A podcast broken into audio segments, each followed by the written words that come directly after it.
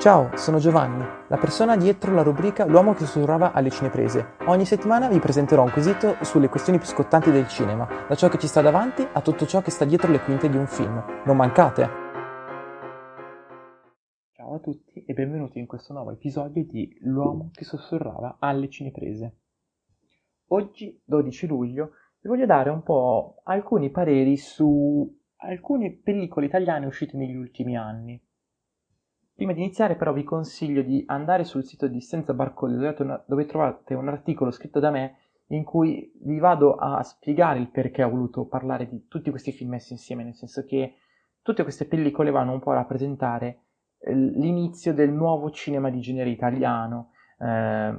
comunque, insomma, se siete interessati a questo argomento, se al ritorno del cinema di genere, quindi non solo commedie e film drammatici, ma anche altri generi come l'horror, eh, il fantasy, l'action e così via, però c'è un articolo su Senza Barcode in cui viene raccontata un po' la storiografia di questa rinascita all'interno del cinema italiano. Allora, il primo film di cui voglio parlarvi è Lo chiamavano Gigrobo, film che secondo me, insieme al racconto dei racconti di cui adesso ve ne parlerò, ha dato un po' il via a questo pilone del nuovo cinema di genere italiano. Più che altro, ecco, a differenza del racconto dei racconti, che benché sia di ottima fattura, ha avuto degli incassi abbastanza mediocri, lo chiamano G-Group fu proprio un, gran, un fenomeno di massa, un po' grazie alle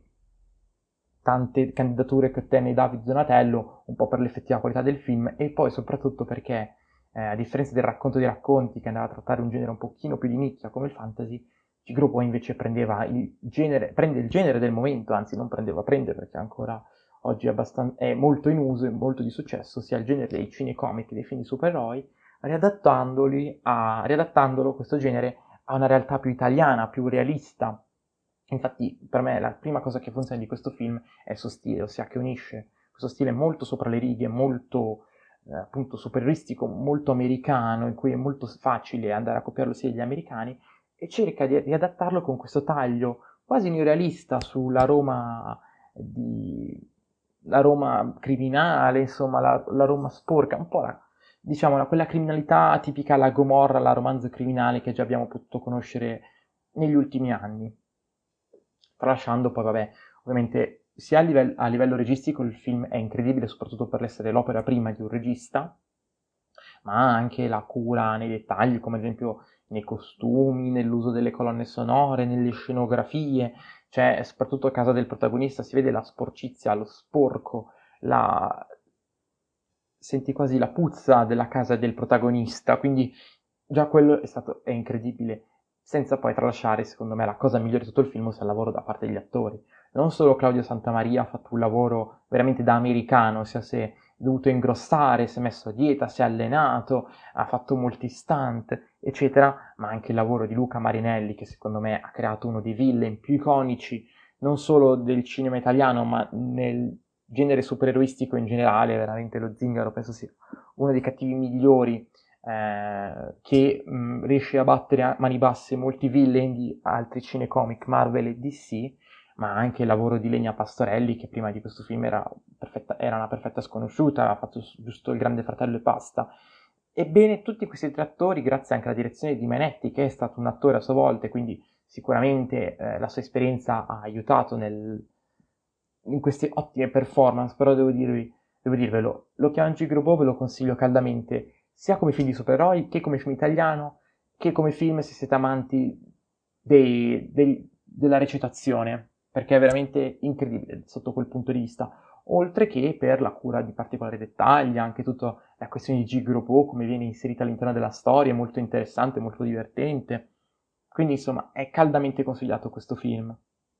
Poi vabbè, adesso in questi ultimi anni si parlava sul fare o meno un seguito di questo film, qua prechiudo questa piccola parentesi, nel senso che secondo me non serve un sequel ad ogni film di successo, ad ogni film che lascia un po' più il segno nella cultura pop. Eh, già non capisco perché vogliano fare un sequel di Joker, che comunque a tutti gli effetti è un film che è entrato nella cultura pop, quindi non capisco perché dovrebbero farlo su Chiangi Grobo. È un film che funziona, ha un finale autoconclusivo, non bisogna per forza, se è un finale leggermente aperto, bisogna per forza motivarlo. Lasciate un po' di immaginazione agli spettatori, che già purtroppo gli viene tolta da grandi, grandi franchise che riciclano sempre gli stessi personaggi. Lasciate un po' sognare gli spettatori una volta ogni tanto. Il secondo film di cui vi voglio parlare, anzi più che un film solo, è una trilogia. È una trilogia di commedie che però hanno declinato la commedia all'italiana in una salsa un po' più americana, con scene d'azioni, fotografia sparaflesciata, tematiche un po' più americane alla Narcos, alla Breaking Bad. Ovviamente sto parlando di, eh, della trilogia di Smetto quando voglio, che appunto non solo ha portato in Italia tutti questi elementi da commedia americana con veramente scene d'azione su un treno, cioè veramente cose eh, fuori di testa, oltretutto scene d'azione fatte benissimo per essere un film italiano a, con un budget abbastanza basso, è fatto molto bene, ma soprattutto ha riportato in Italia o ha portato a tutti gli effetti la serializzazione nel cinema, nel senso che prima di Smetto quando voglio non mi sono mai venute in mente grosse trilogie eh, nel cinema italiano, indipendentemente dal genere, nel senso che Smetto quando voglio è una commedia all'italiana, eh, con molte influenze americane, però resta una commedia all'italiana, però non avevo mai visto un esperimento di questo tipo, sia far uscire una trilogia, poi oltretutto il secondo e il terzo girati insieme, con alla fine del secondo film già il teaser per il terzo capitolo, cioè cose molto americane, molto all'ingrande, ma che non vuol dire che siano male, nel senso che eh, un conto è scopiazzare lo stile americano e quindi portare in Italia uno stile e una mentalità che non è la nostra. Però non ci vedo niente di male nel vendere i film come li vendono in America, ossia pensare a un'idea di serializzazione, trailer, la cultura dell'hype, eccetera, che sono tutte cose sì nate in America, ma che comunque vengono portate avanti anche in Italia grazie, grazie a internet. Quindi, secondo me, da quel punto di vista possiamo un pochino di più attingere dagli americani.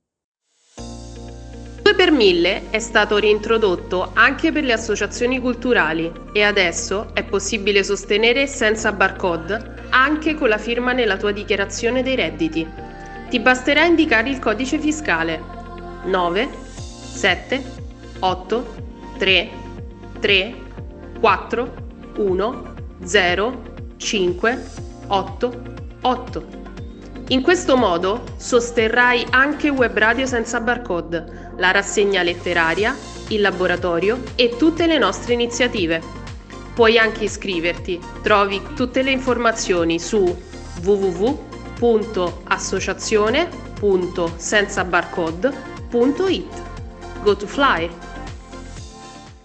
Poi due film di cui voglio parlarvi insieme, visto che sono fatti dallo stesso regista, sono Veloce come il vento e Il primo re. Quest'ultimo non l'ho visto, devo essere sincero con voi, non ho visto nemmeno la serie Romulus, che è la serie di Sky, eh, prodotta da Matteo Rovere, che non è legata al film, è legata al film con Borghi, però comunque lo stile è quello. Ho visto Veloce come il vento invece che mi è piaciuto tantissimo, oltre vabbè, ad aver lanciato Matilde De Angelis, che è un po' l'attrice del momento, eh, è davvero un bravissimo Stefano Accorsi. Eh, Veloce come il vento mi piace molto perché è un film sportivo, che in Italia non sono mai visti tanti film sportivi. Adesso recentemente è uscito, vabbè, tralasciando la serie su Totti, ma anche il film su Baggio, che su Netflix, che anche quello sono molto curioso di vederlo eh, ma soprattutto ha portato uno sport non propriamente italiano, sia rally, non è il primo sport che ti viene in mente pensando all'Italia, di solito si pensa subito al calcio, e soprattutto un film girato come un, gran, un vero e proprio blockbuster. Io ho rivisto molto Rush di Ron Howard in questo film, se devo essere sincero, eh, un po' per la cura di dettaglio, un po' per alcune tematiche trattate, un po' per la regione delle scene d'azione, però anche qui non ci vedo niente di male, nel senso che ci sta a ispirarsi al cinema americano, visto che comunque era e rimarrà sempre il cinema più prolifico a livello sia creativo che produttivo, quindi ci sta a ispirarsi a quel, a quel tipo di cinema.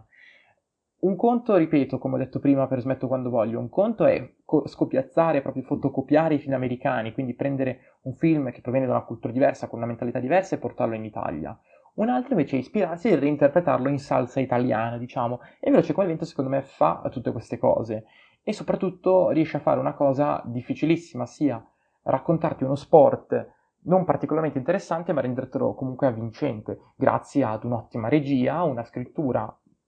che funziona e soprattutto a dei bravi attori. Ed infine voglio concludere questa rassegna parlando del film che ha iniziato un po' tutto, ha iniziato un po' questo filone del nuovo cinema di genere in Italia, ossia il racconto dei racconti di Matteo Garrone. Garrone che è già uno dei più grandi registi italiani eh, al momento, insieme a Sorrentino molto probabilmente, e come anche un po' Sorrentino, eh, Garrone mh, ha provato sempre a mettersi un po' in discussione e questo racconto dei racconti ne è il caso più eclatante, non solo perché ha provato a fare un film fantasy in Italia, ma oltretutto ha provato a mettere insieme attori americani e italiani, che poi vabbè, lasciamo stare che poi in una recente intervista lui ha detto che si è pentito di aver chiamato attori americani, ma è un discorso, ma soprattutto è riuscito a fare un film fantasy che eh, proponesse un immaginario completamente diverso da quello americano, da, tipico della signora Anelli, quindi qua non troverete elfi, nani, hobbit, draghi, o meglio draghi sì, però in una visione diversa, non è Sauron, eh, è una cosa completamente diversa, ma soprattutto una cosa che mi ha fatto impazzire di questo film è il fatto che usa pochissima computer grafica, che invece viene usata un sacco nei film fantasy. Non a caso il signor Anelli è stato il primo grande blockbuster che utilizzava pesantemente la computer grafica, mentre qua invece ritorniamo un po' alle origini, torniamo a un utilizzo di costumi, degli effetti pratici, del trucco, eh, ed è fantastico secondo me, oltre al fatto che è un film con una colonna spettacolare composta da, da Desplat, eh, che se non sapete chi è vi consiglio di recuperarvi il podcast dedicato alle colonne sonore, ehm, ha un, una fotografia splendida, una cura per i particolari maniacale, eccetera. E tutto questo eh, viene ripresentato anche in Pinocchio, l'ultimo film di Garrone, che eh, più o meno ripropone uno stile molto simile. L'unica grande differenza è che eh, se il racconto dei racconti, secondo me, era più indirizzato ad un pubblico adulto, un po' perché le storie erano comunque eh, fiabe popolari italiane del 1600, quindi diciamo che comunque avevano una caratura diversa eh, ma soprattutto eh, accennavano anche a tematiche un po' più adulti come la violenza, l'aborto, eccetera, cose che ovviamente in Pinocchio non c'è, Pinocchio resta sì una favola italiana ma conosciuta in tutto il mondo e, e devo dire che anche in quel film si ritrova la stessa cura eh, per il trucco, i costumi, la scenografia, la fotografia, eccetera, infatti non a caso è stato candidato all'Oscar, resta un film incredibile sotto tutti i punti di vista.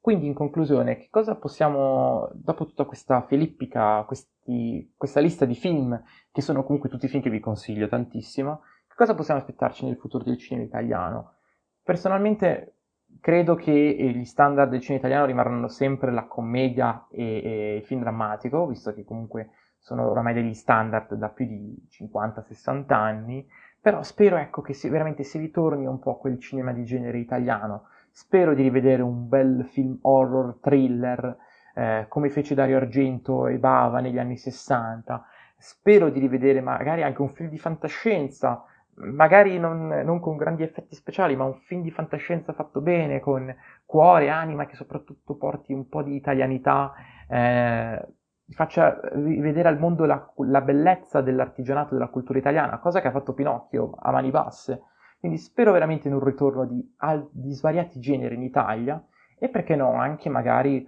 um, una reinterpretazione di generi che abbiamo già visto, ad esempio abbiamo visto i cinecomic eh, dal punto di vista dimenetico, lo chiamano Gigrobot. Speriamo magari nel prossimo futuro, nel recente futuro, di vedere un cinecomic che magari, non so, racconta la realtà milanese, la realtà veneta, la realtà siciliana, appli- eh, declinata al mondo dei cinecomic, perché no? Detto questo, io vi ringrazio per l'attenzione, vi ricordo di leggere l'articolo che trovate sul sito di Senza Barcode in cui vado a raccontare un po' appunto la storia del nuovo cinema di genere italiano. Detto questo, noi ci vediamo settimana prossima. Ciao! Ciao, sono Giovanni, la persona dietro la rubrica L'uomo che sussurrava alle cineprese. Ogni settimana vi presenterò un quesito sulle questioni più scottanti del cinema, da ciò che ci sta davanti a tutto ciò che sta dietro le quinte di un film. Non mancate!